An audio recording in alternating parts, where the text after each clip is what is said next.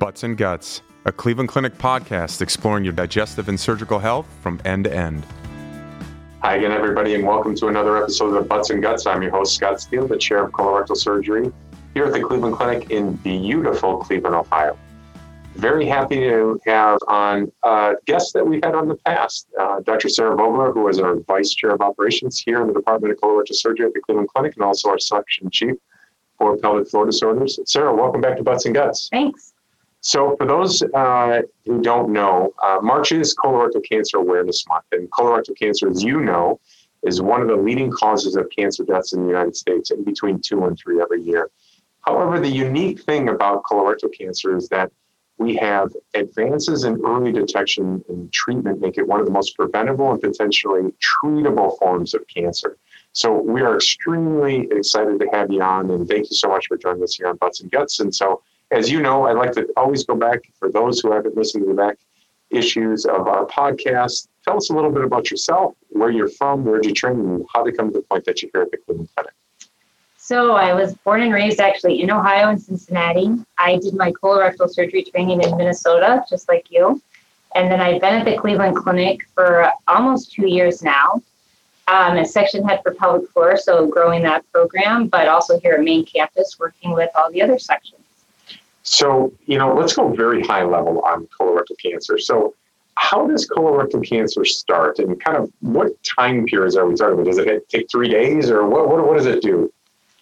So, you don't wake up in the morning and think, I think I have colorectal cancer today. um, it can be somewhat insidious, which is why we recommend screening with colonoscopy because it typically starts as a very benign polyp, so a growth in the colon that over years, not hours, can develop into something bigger, a bigger polyp, and then eventually turn into something that's malignant, so a cancer.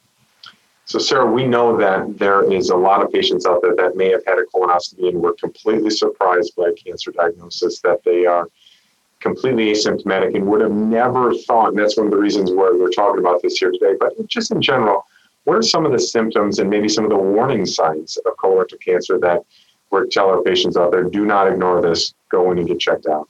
So definitely don't ignore things that are somewhat obvious. So a change in bowel habits that could be blown off pretty easily but I think I ate something or my stomach hasn't been acting normal. But any change in bowel habits, blood in your stool, unusual aches or feelings of bloating, discomfort that are persistent and don't go away, say within 24 hours, you should talk to a physician about that. Don't try to just treat it yourself. So uh, let, let me ask this maybe a little bit different way. So a lot of the symptoms you just talked about, whether it be pain or bleeding or changes in bowel habits, that could be symptoms due to benign disease, right? Right. And so uh, some are obviously, and the majority of the time, it's less serious than others. So how do you know? How do we tell our patients when they should actually talk to a doctor? So that's the tricky thing. So and you probably see this too, that our whole clinic sometimes can say hemorrhoids, hemorrhoids, hemorrhoids. Everybody thinks they have hemorrhoids because these are very non-specific symptoms of the bleeding and changes in bowel habits or GI symptoms. So if it's a persistent symptom that has gone on for, I don't know, say two to three weeks, but is certainly unusual to you, is when you should seek some medical advice. And certainly if you're in the age category of above 45 or 50 in the sc- time frame where you should be having a screening colonoscopy, you should definitely seek medical attention and probably a colonoscopy. Yeah, I'm going to get into a little bit of that later. So know, a lot of patients may ask us, so, uh, you know, I've been having some of these symptoms. I'm a little bit nervous about it. I don't want to go and tell, you know, anybody. But so is the first step to see a primary care doctor or, or where do they go from there? I think probably the first step, the easy step would be to see your primary care physician. They know you best. So they probably know are you on blood thinners or is there something else that is causing these symptoms more likely in you? And they can start some easy treatments or evaluations, and then they will refer you on if they think it's time to do something like a colonoscopy or other colorectal cancer screening method. So, one of the more common questions we get is let's take uh, just the average person out there. When should the average person, not a lot of risk factors or no risk factors, when should they get their first colonoscopy? So, the easy answer is at age 50. Um, some of the changes that are underway are moving that to an earlier age. So you may have heard that it's a popular cancer now in younger people. So maybe not in the 70 to 80 year olds, but it's more the 40 to 50 year olds. So the American Cancer Society in 2018 made recommendations to start screening average risk individual individuals at age 45 as opposed to 50. And the U.S. Preventive Task Force is currently in the process of finalizing a recommendation to start, start screening at age 45. Yeah, absolutely. And I think it's important to know that maybe something that didn't get a lot of highlights is actually African Americans and those patients who have metabolic syndrome. We commonly think of them as morbidly obese patients. Also, the screening recommendations a few years ago dropped to 45. So I think that's the major change that we're seeing out there. So you mentioned it very briefly. I'm going to circle back and make you discuss it a little bit more. You said, talk about the term screening colonoscopy. Uh, there's something else out there that patients may have heard of, a diagnostic colonoscopy. Is that a diagnostic colonoscopy in general? Is, is that the same thing? The actual procedure that's going to be done is identical. The reason it's called something different is diagnostic means that the patient has a symptom. So they're presenting with bleeding or pain or change in bowel habits, and you're doing the colonoscopy to seek a diagnosis for that symptom. Screening colonoscopy is simply meant for a healthy individual with absolutely no symptoms that we're just going to make sure there's not a cancer or polyp or something else that could be taken care of in a preventative fashion. So we're going to enter into a section of the podcast that I like to call truth or myth. So truth or myth if I have a family history of colorectal cancer or I have inflammatory bowel disease such as Crohn's or ulcerative colitis, I should be getting a colonoscopy before the age of 50. True. Well, it depends, I guess. So if your family member had colon cancer before the age of 60, then your first colonoscopy would be 10 years before. So it would be before you're at age 50. Absolutely everybody should have a colonoscopy at least by age 50. Yeah, so I think a good way to think about that is again, we're talking about screening colonoscopies. We just mentioned a little bit about the change in guidelines. That is a process and evolution that I think everybody should be aware of. And I think that now the, the, the, important point is is what we're really talking about is a risk factor. So understand your family history, understand that there's certain things that may make you more prone to having a higher risk of the development of colorectal cancer, and just as Dr. Vogler said. Second truth of myth. If my first colonoscopy shows no concerning polyps at all. I don't need to schedule another colonoscopy unless I start developing symptoms. Myth, although that seems to be a popular thing that people think. so you need to have a colonoscopy at least every 10 years if you're having quote normal colonoscopies, which means that you do not have any polyps. Sir, if you have somebody, how, how does the role of kind of the cleanliness of the bowel play into uh, when we follow those patients back. I know that obviously one of the worst things that patients do, and we'll get into the bowel prep here in just a minute, but does that play a role in terms of when we bring patients back? Yeah, so if your bowel prep is not clean enough that you would be able to see polyps of a certain size, so typically it's like six millimeters, if you're not going to be able to find a polyp that's about that size because there's too much stool or murkiness in the colon, then you should not wait 10 years. You're going to have to come back probably in about two years. It depends of the situation and the patient's history, but your endoscopist will make that recall faster than 10 years. So, truth or myth? Colon cancer is different than rectal cancer. Both are cancers but they're not the same. So rectal cancer is in the very end of the GI tract, in the last 18 centimeters of the GI tract, right before the anus, and colon cancer is throughout the rest of the colon. They're treated slightly differently. Yeah, I encourage all of our listeners out there. We've had podcasts in the past that talk about, you know, everything ranging from radiation therapy and chemotherapy for rectal cancer versus surgery, followed by maybe or maybe not chemotherapy. And, uh, we do have a lot of good data and t- podcasts that are dedicated to that. So please see some of our back podcasts so that you can kind of go into that difference right there. Okay, one for you. Yeah. Truth or myth? The prep is worse than the scope.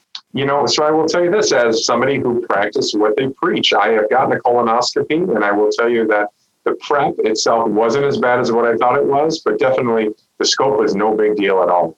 I, I barely remember the scope, I can tell you. So for all of you who are worried about the scope and what it's going to mean, alleviate that concern from my lips to your ears. speaking of prep, can you talk a little bit about the different methods to prep for colonoscopy?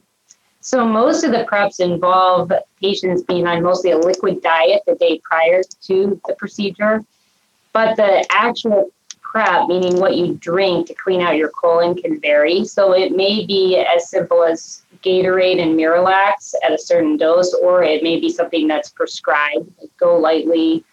I don't know all the different ones on the market right now, but your physician will pick which prep is safest for you and the what they have the best results in cleaning out.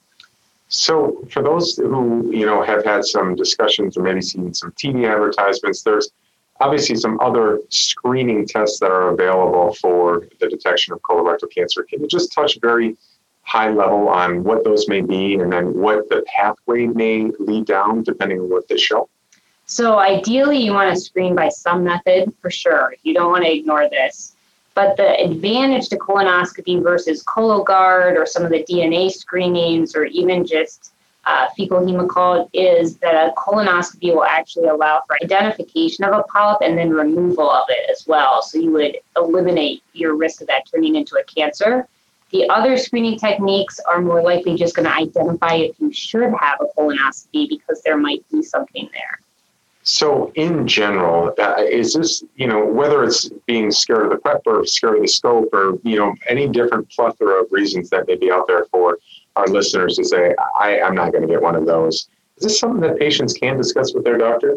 Absolutely. They definitely should discuss it with their doctor. And I think the majority, you probably had this experience, the majority of patients say afterwards, oh, that was no big deal. And I'm so relieved that now I know I'm cancer free and I'm good for 10 years. That's fantastic. And so, Sarah, as you know, we always like to end up with our guests a couple of quick hitters. And since you've been on before, I thought I would give you a couple of different questions. And so, what, if you were to fill in this blank, if you had all the money in the world, I would go to this place on a trip. What would that place be? French Riviera. Okay. Any any uh, any backstories of that? Is it is, oh, is no, it the beauty? The, anything? Absolutely gorgeous. Fantastic. And so, if we were to walk into your operating room and listen to the music, if any, what would we be listening to? Country. Any particular artist in general? Kenny Chesney, probably. Okay, uh, I like that a lot. And so, your first car that you ever had? Oh, was a really ugly blue Oldsmobile. Fantastic. and then finally, quick hitter, you know, we talk a lot about this era, especially during COVID, where a lot of this idea of just looking at a television series, and this is the one you need to be able to see. Do you have any recommendations for our listeners out there? I, I think I go through Netflix too much now, so I'm watching Homeland, but it's hard to pick one that I would live or die by. Well, I think Homeland would be a nice, nice recommendation for those of you out there. So, final take home message to our listeners just regarding colorectal cancer symptoms and screening guidelines in general. I think it's important to take care of yourself, and this is an easy way to keep yourself healthy and actually keep your whole family healthy by knowing everybody's risk because it can impact your family given that it has some genetic predisposition. So make sure you're staying safe and getting your colonoscopies at age 50. Well, that's fantastic advice. And so to learn more about colorectal cancer, to schedule a colonoscopy, please visit clevelandclinic.org slash colonoscopy. That's clevelandclinic.org slash C-O-L-O-N-O-S-C-O-P-Y. Or call the Digestive Disease and Surgery Institute at 216-444-7000. That's 216-444-7000. And again, you've heard me say this before, but please remember that in times like these, especially as we're talking about screening type procedures that may be completely asymptomatic, or if you're having those symptoms that you don't want to tell anybody about, it is absolutely important for both you and your family to continue to receive medical care. Rest assured, here at the Cleveland Clinic, we're taking all the necessary precautions to sterilize our facilities, protect our patients, and our caregivers. Dr. Vogler, thanks so much for joining us on Butts and Guts. Thanks a lot. That wraps things up here at Cleveland Clinic. Until next time, thanks for listening to Butts and Guts.